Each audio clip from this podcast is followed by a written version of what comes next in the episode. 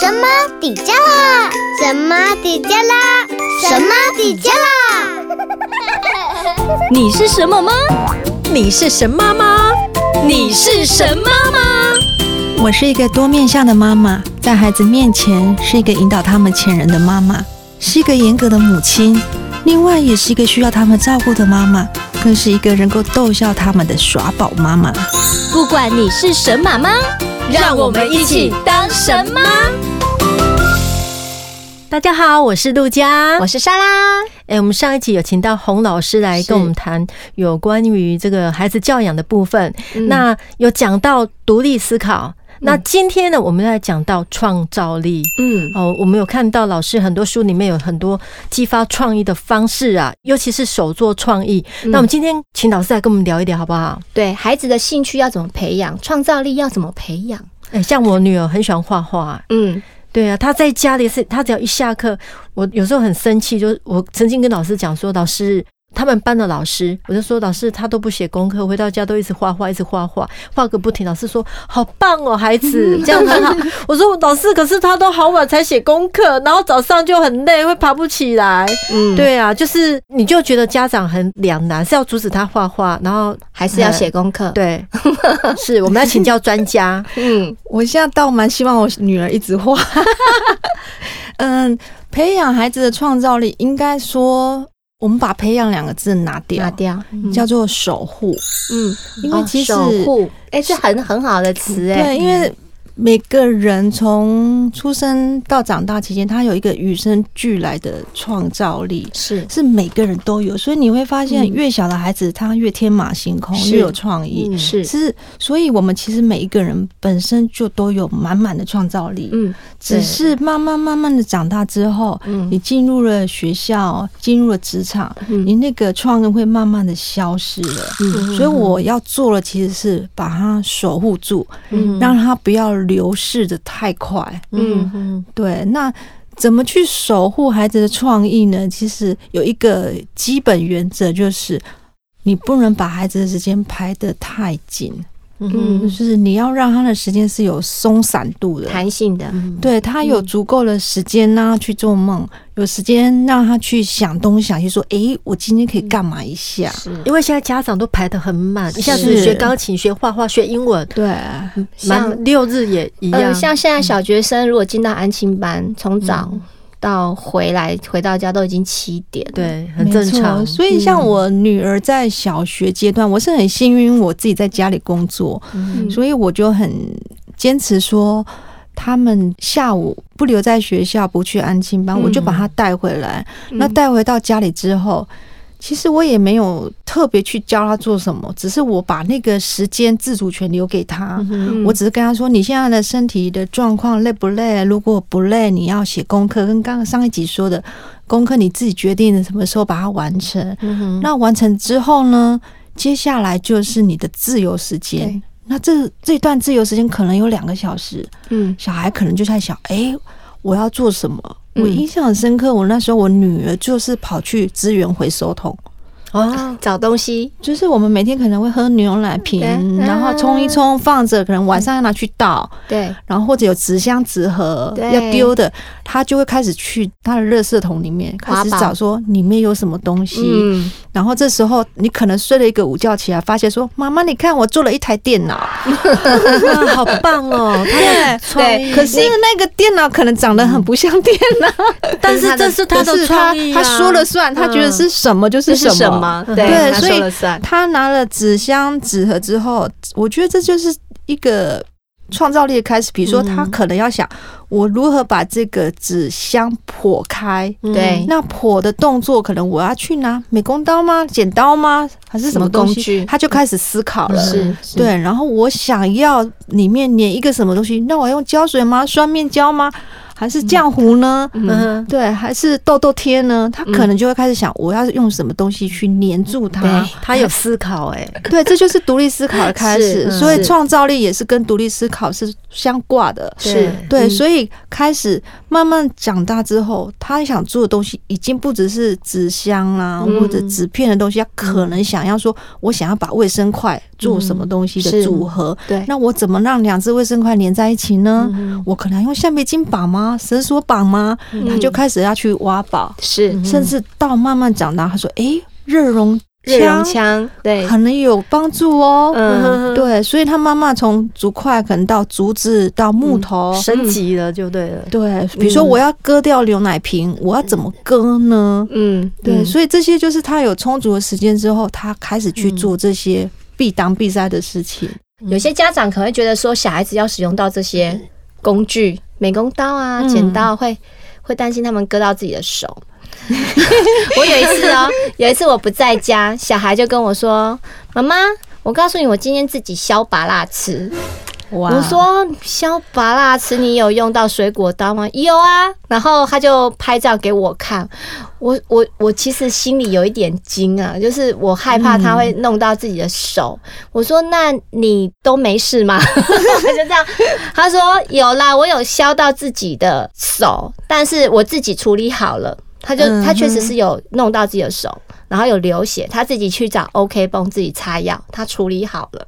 其实像 嗯，刚刚我提的手的动作，对孩子的学习其实是很重要。嗯，使用手部的动作，所以我们去外面带活动的时候，我们反而会去加强孩子使用工具。是，我要我们会让国小学生拿锯子，嗯，拿电钻，嗯，哇，拿热熔胶。我们去带木工的时候，然后我印象很深刻，有一次。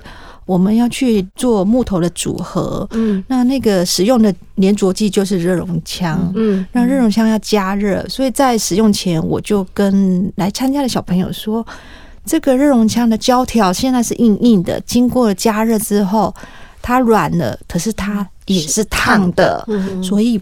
不能用手去碰它，不然你会烫伤。我交代了很清楚，而且也准备好医药箱。对。对，然后就在那一天，有一个女孩子就果真被烫到了。嗯，她就哭哭啼啼的跑到我前面说：“老师，嗯，它真的软的，它真的是烫的，我真的把它摸下去了，然后我就痛痛的了。我现在知道了，有些孩子就是这样子，你跟他讲。”都已经跟他讲了安全守则了，但是他非得要自己去踹过，对，他才知道，这样他下次就不敢。他知道他对，因为这是感知的问题，有的孩子他就是要亲身去经历过那个。对，所以像手的动作，就是嗯，像我们上一集讲的独立，嗯，独立做什么也是我的一个教养的主轴。比如说，我的小孩想要做一个玩具，想要买一个玩具，好了，他说。我想要去买一个钓鱼箱的玩具，嗯、我就说你可以自己做。嗯，对，我想要吃什么东西，你可以自己做。嗯，那他可能觉得说，怎么可能我可以自己做？那做看看嘛。对，你可能会做不好。嗯，所以当孩子慢慢长大之后，像做菜，我就会习惯性说，比如说他今天要做一道，比如铁板什么豆腐好了，嗯嗯、我就也许会跟他说，你觉得这道菜要怎么做？嗯哼，会先跟他讨论。我说你觉得，他就说哦，首先先怎么样怎么样怎样怎样。然后我替他的程序完之后，我再去跟他说，诶，可是像葱很容易熟，可能是最后才放哦，类似这样子，嗯嗯嗯，对，去引导他。那他自己在脑子里想过了一次步骤了，嗯，接下来他就开始去执行，嗯嗯，对。那这就是从他这里独立思考，说我的可行度，我的方法到。真正去执行，嗯，对，它是整个一整套，对，哎，不过这个也是家长要懂，哎，所以我们家长每个阶段其实都要学习，跟着孩子这样学习，在童年，对，不然你怎么去教孩子，你自己都不懂。我看我看老师的书，老师还教孩子怎么样做那个象象棋，对不对？嗯。把那个对。用锯子，然后切木头，然后磨一磨，还磨，而且还做那个填充物那个娃娃啊，嗯，对，然后用针下去戳戳戳戳戳，把那个娃娃戳成一个造型，对不对？那个是要这个也要懂啊。没有，其实我羊毛毡啊，羊毛毡，羊毛毡我不懂哦，是我女儿自己说研发出来。她跟我说，妈妈，她国中的时候吧，她跟我说。我想要试看看羊毛毡怎么做，嗯、所以说好，然后我就跟她坦白跟她说我不会哦，嗯，然后说好，那我去图书馆，嗯，他就去借了羊毛毡的书，嗯，我只负责带他去文具店买材料，嗯嗯嗯，然后他就自己搓出来，然后当他搓完了羊毛毡之后。我就鼓励他说：“你要不要去创业市集卖？”嗯嗯，对，因为卖东西不是为了要赚钱，而是你怎么去摆那个摊位，嗯嗯，怎么去设计那个品牌，哦，这个怎么跟人互动。所以他后来他们去卖的时候，甚至还成立了一个现场教学，嗯，教小朋友，他自己想的，对，就是教小朋友，所以他吸引了那个小朋友，他。教学不用钱，对，就说我要教弟弟妹妹，因为其实任何的学习都是透过学跟教，我才是真正学会了。对对，所以他就在现场教小朋友怎么搓那个羊毛毡，他也变老师了，对，他有成就感。其实，在这一整套的过程里面，他学习到很多，对，是，嗯。那个陆教有讲到说，呃，要其实大人也要会创作，才能去带孩子创作。我我我可以分享我自己啊，我不是会创作的人，呃，不会做那种手做的东西。我小时候我的童年也好像也蛮喜欢手做，可是我们都忽略掉，我们忘记了我们自己有那个能力。对，那我发现我们家的小孩真的会自己并当并塞。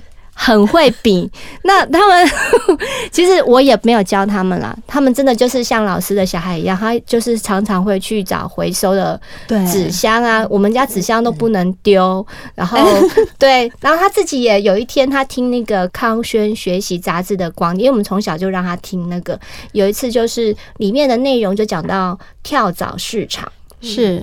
对，然后他那一天早上假日早上起来他就自己听那个 CD，然后。等到我醒了之后，他问我说：“妈妈，哪里有跳蚤市场？我想去摆摊。” 我说：“哦，跳蚤市场，哎，我很认真哦，我就帮他去找哪里有跳蚤市场。我真的有在回应他这件事情。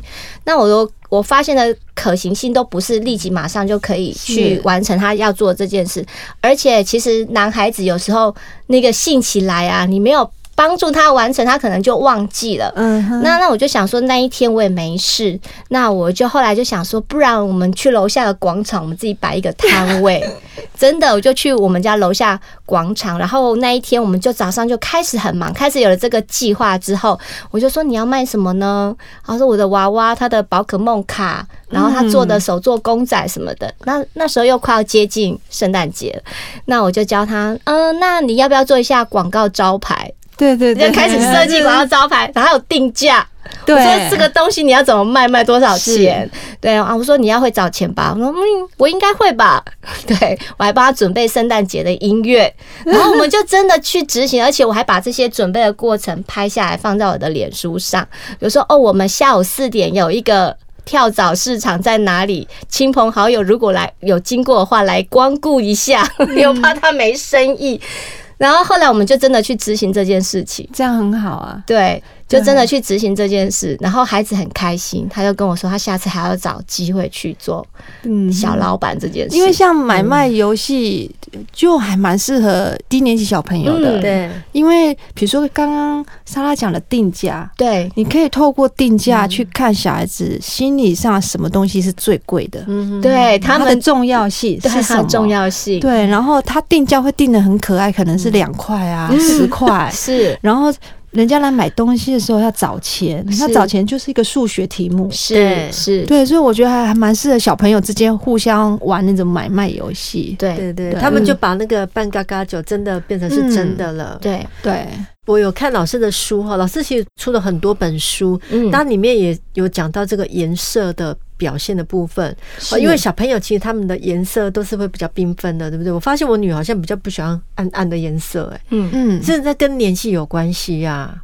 可能反映他的心理，可能是个性吧。我我小孩也不喜欢亮丽的颜色，哎，哦哦，应该说我小孩喜欢暗沉的颜色，暗沉的 暗沉的颜色。因为像呃颜色是可以用来表达情绪，对不对？就老师有讲到色彩知识嘛，对，可以画画当中你可以用那个就好像是情绪的抽象画一样，对，好可以表现出来。那画画这种东西的话，我们刚刚私底下跟老师聊，嗯，到底呃。画画是要去学吗？还是说，呃，我们很自然的让孩子去挥洒？像我看到老师常常带孩子去户外，然后一坐下来，不管是到哪里，然后就可以把画板什么写生，就直接画了。嗯，对，我觉得那种感觉也蛮棒的啊。像我们现在很多家长都是送去很多地方去学嘛，对不对？就是学美术。嗯嗯，像刚刚提到的写生，我就会建议是小学过后才进行。那学龄前阶段，我会不建议写生，嗯，因为学龄前阶段的小孩子写生会很很可爱啦。比如说有一次，我带我的干女儿们去说，我们今天要写生哦，然后我记得我干女儿就在画板上写了一个生。是这个样子，我写了一个生字。刚刚老师在讲的时候，他说：“哈，学龄前的小朋友尽量不要带他去写生，因为会很可爱。”我以为是很可怕。但是学龄前会写“生”这个字哦，对啊，我就觉得也不容易，也不简单。没有听过这个名字啦，你要看的东西，把它画出来，对雪玲姐小朋友来讲太困难，或者是说叫他坐在那边不动画东西，那是折腾。对对，所以可能你叫他画一个房子，可能他画鱼，对对，他会有这种情形。那像学画画这件事情，呃，我是会建议说，你自己在家里就可以让他有自由创作的机会，比如说。当父母只要提供大量的纸笔，比如说我有很多不要的纸，那纸画画的纸不见得就是一张白纸，是。你可能是一块布，可能是纸箱，是。可能你不要的东西，你可能是塑胶片，是。嗯，像比如说我今天早上我才在一个纸盒上面随便画一些有的没有的，然后在上面写。左右，妈咪好爱你。嗯，就是他，因为我今天早上睡比较晚，他们去上学前，我就把一个即将要丢掉的纸盒拿出来乱画一通。嗯，对，然后他们就看到妈妈写下了爱语，就有回复了爱。他就是知道说那个纸盒是可以画画的。嗯然后当他要出门前，就发现爸爸的工作上面有一双塑胶手套，这是素色的，就是只有单一颜色的塑胶手套。然后上面竟然有妈妈的签名，我用油性笔就签了一个名字，又画了一个可爱的图案。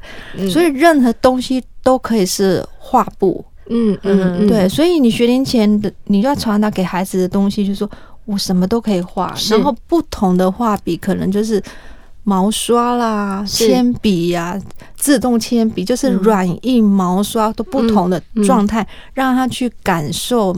画起来的不一样，嗯，触觉上的不一样，是。对。那学画这件事，可能老师会告诉你怎么画得很完整，但是他就缺乏了孩子自己探索的过程、创造力。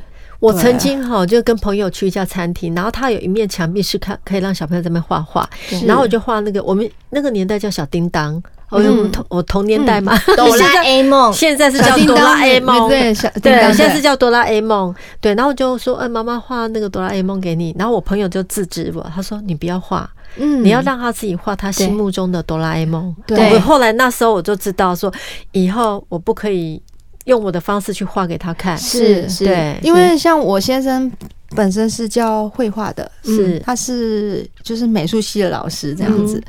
然后我就可能很多朋友就说：“哎、欸，你先生就是艺术家啊，就是画画老师，你们会教小孩画画吗？”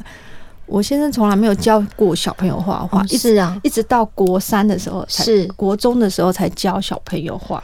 那我也曾经问他说：“那你为什么不教你的小孩画画呢？”嗯嗯，他就说：“如果我教左左右右画画，那么他们画出来的就是我的画，嗯，而不是左左右右的画。是是，对，所以他们必须自己去探索自己的画。嗯，那像到了写生阶段，写生是因为我喜欢古籍，对，所以他们就陪着我一起去。画一些古迹建物，嗯，刚开始画的时候就是画一些很好笑的东西，比如说大炮，嗯，他不会画那个城门，他就画大炮，或者画一些那边的一棵树，这些等等。单品，对对对，你你幻想中他会画出一个很漂亮的建物，他其实并没有。是对，然后他就慢慢慢慢画，我们也不做指导，因为就是要让他透过他的双眼去看。对对，所以他就从一年级开始慢慢画画画，画到了大概哎中年级过后，他突然发现那个建筑物是有内部的，嗯，有深浅，对，里面。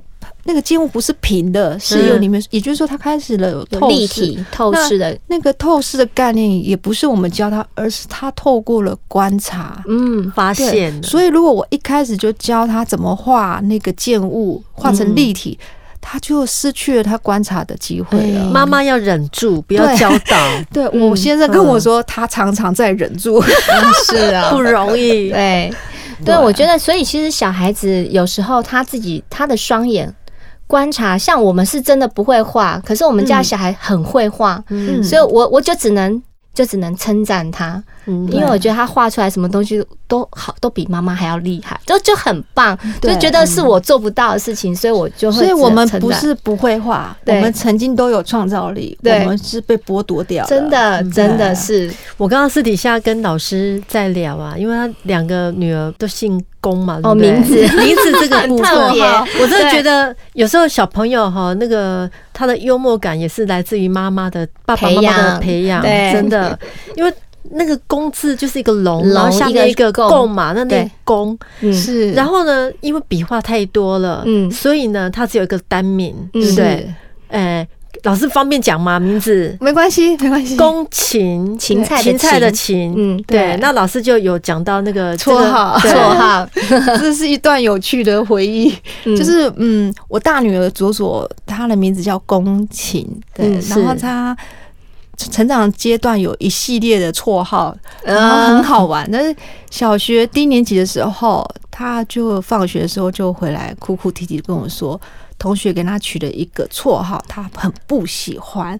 那我说，那同学给你取什么名字？说同学叫我圣诞老公公。我们大人听起来都觉得很好，送礼物啊，很温馨啊。然后对我的概念就是说。圣诞老公就是带欢乐来的啊，带礼物来的啊，他给人家幸福幸福感，那不是很好吗？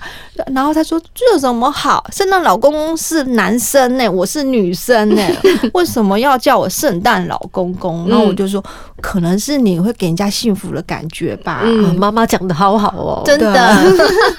对，所以他就后来嘀咕嘀咕，他我也不晓得他的接受度多少，可是到了。中年级的时候，有一次我们去新竹，就是去写生，嗯，然后交流到下来之后，经过了新竹，发现整个扛棒都是写着。海瑞贡丸，嗯，贡丸，新竹很多贡丸，都海瑞贡丸，海瑞贡，海瑞贡，贡跟贡，对。然后涂完那一天，他就跟我说：“妈妈，我告诉你一个秘密。”他其实他都没有跟我说，嗯，他说：“其实我有一个绰号。”我说：“哦，绰号，那是什么绰号呢？”这时候已经中年级了，他就跟我说：“其实同学叫我贡丸芹菜汤。”他已经可以自我幽默了。然后我那时候说：“糟糕了，叫贡丸芹菜汤，还在想要怎么安慰他？安慰他？”对。这时候他就说：“你看，同学叫我贡丸芹菜汤很厉害吧？”结果那次写生的时候，画新竹东门的时候。他就签名签贡丸芹菜汤，可以当艺名，小孩子接受了，对，他接受他的绰号，然后接下来慢慢进入国中的时候，这国中就更有趣了。他来到了一所都是讲台语的，同学们都喜欢讲台语的学校，嗯嗯，对对。然后他就跟我说：“妈妈，你知道吗？我有一个新的绰号，嗯，呃，同学叫他。”公情 册，公情册，台语耶啦，对，台语挂的，就是讲清楚说明白。我是同学好可爱，我就想说，哇，同学太有创意了吧，叫公情册，对，他也很得意耶。所以后来他去办活动，人家都会说什么苹果姐姐啊，什么姐姐，他叫做公情册姐姐，很好记，公情册姐姐。投入，他是公情册，对。然后这是在国中时期哦，然后慢慢的进入高中，哇，更有趣了。但今年，呃，双十国庆的时候，他也忍不住了，他就跟我说：“妈妈，你知道我的有一个新的绰号吗？” 有绰号了，那这每个阶段同学都很有创，代表他人缘很好。对对对，没错没错。然后我想说，国庆典礼完，他跟我讲什么绰号？他就说：“其实我在学校一个绰号叫做‘恭请校长’。” 恭请会长。我想说什么？哇，都很大哎。对，我是校长，我又是会长。今年我叫做恭请总统致辞。所以他是恭请总统致辞。哎，这小朋友对于名字的接受度，这年龄不太一样。对，对我们家我们家哥哥小二的时候也是。有被取绰号来，回来也是很生气。那个历程是跟您一样的，在一二年级的时候，同学帮他取绰号，他会很生气。是，然后中年级他就可以自己调侃自己，接受，对，接受了，然后也可以接受这样的自我调侃的方式，接受自己的另外一个名字。可是妈妈的安慰很重要，那个鼓励教导很重要。没有，只要鼓励前面那一段就好，后面就。他们就自己释怀了。对，我觉得现在小朋友还蛮有创意的。对啊，对啊。那我要特别介绍老师的书，老师的书真的非常值得大家买来看一看。就是呃，尤其是童年在童年。那童年在童年这本书呢，它里面其实讲述的是孩子左左右右成长的过程，每一个阶段，老师他们亲子之间的趣味小互动记录下来。那刚刚老师来还有特别讲说，其实他就是记录该年级段、该年纪的时候的一些样貌。特殊的地方。那刚刚还有在跟老师聊天的过程里面，其实这个书名有特别的意义。童年在童年，就是呃孩子的童年，大人陪伴孩子的过程里面，你又再经历了一次童年，是跟着孩子一起长大的。然后这个书的封面非常可爱，让老师讲一下这个封面的由来。嗯。我很幸运哦，这个书的设计师就是我的邻居。嗯，对，他是一个设计师。然后当时他在构思怎么设计封面的时候，他发现了左左右右曾经在某一年生日的时候画了一百母亲，就是一百个妈妈的样子。哇塞！那就是有一年生日的时候，他九岁的时候，我那一年就心血来潮说，今年妈妈的生日就是我想要一百幅妈妈的样子。然后他们是很爱画画的人，他们心里想说：“那简单啦，多容易。”所以大概在我生日前一百天，他们就每天画一幅我。然后刚开始画的时候很开心呐，就哇，每天就把妈妈的衣服画的很漂亮。妈妈的样子。精致，可是这一百天我们不是每天都相处的很融洽，是 有的时候会吵架，有时候妈妈会像虎姑婆这样子，是，所以他就那一天把我画的特别的丑，心情不好，对，就会把那一天妈妈的丑样子把它画出来，对，所以透过孩子在画妈妈的时候，我就会知道完蛋了，他把我所有的丑样都画掉，幸好大部分都是好的，所以对。那个设计师就从这一百妈妈里面去挑出了适合当封面的图案，对，哦，好可爱哦！小孩子有自己的这样的想法，真的是很特别。哎，我回去也要，我要，我只要三十妈妈，三十 一个月，请我女儿每天画一个这样。哎，老师有两本书哈，我那天听讲座，我有现场就买了，嗯，叫做《在家启动创造力》，还有孩子们玩创作，嗯，那。它里面像在家启动创造力有五十五个手作，真的我光是一个手作，我就会可以在那边兴奋很久，因为你可以陪伴孩子一个下午了，嗯，而且它是随着时令跟节庆呢，嗯。哎，老师真的很有智慧。每个阶段他有不同的创意，然后他有很多的宝可以给孩子。我觉得这是妈妈们要学习的。对，那我们自己不会怎么办？看老师的书啊，对，对不对？其实创作是任何时段、任何场域。那老师刚刚也有跟我们分享到，创作是让孩子是一个没有框架的，我们也不用受限，孩子需要用什么样子的画布、画笔，其实任何的东西都是一种素材跟美材。所以孩子他看到、感受到他就可以记录下来的的作品，它都是一种创作。那老师也有提到说，孩子就是天生的艺术家，随时随地都可以有创造力。没错，嗯，哎，那我们如果说有一些听众想要看老师的书，我们可以到书局去买吗？老师可以介绍一下。我们会在连有一个连接在我们的粉砖里面。对，嗯，其实刚刚提的那两本书已经绝版了，哦，已经绝版了，但是电子书买得到。然后就从网络上面，因为它就是卖完了，所以我们所以没有再二刷三刷，就是已经刷过了，刷过了。因为我看到已经是第五次出版的五刷了，哎，五刷了，一八五刷。老师，那你一定要给我们那个链接，对，我们可以分享给。其实在博客来应该就博客来就找得到了哈，电子书。对，然后童年在童年是纸本式的，还有还有。哎，老师有带两本书来，要就是我们到时候会玩节目。在呃，在我们的呃脸书上面，我们会玩活动，嗯，哦，对不起，我们是玩活动，那到时候再送给听众，送给听众，哇，太棒了，嗯，谢谢老师，今天真的非常的 开心，可以邀请我们老师洪竹新老师对来到我们节目当中，嗯，真的他就是一座宝，对，真的。想要挖宝，老师有部落格，我们会贴在这个粉丝页上面，电子书，对，还有电子书的连接，嗯，好，今天谢谢老师来到我们节目当中，谢谢，谢谢老师，嗯。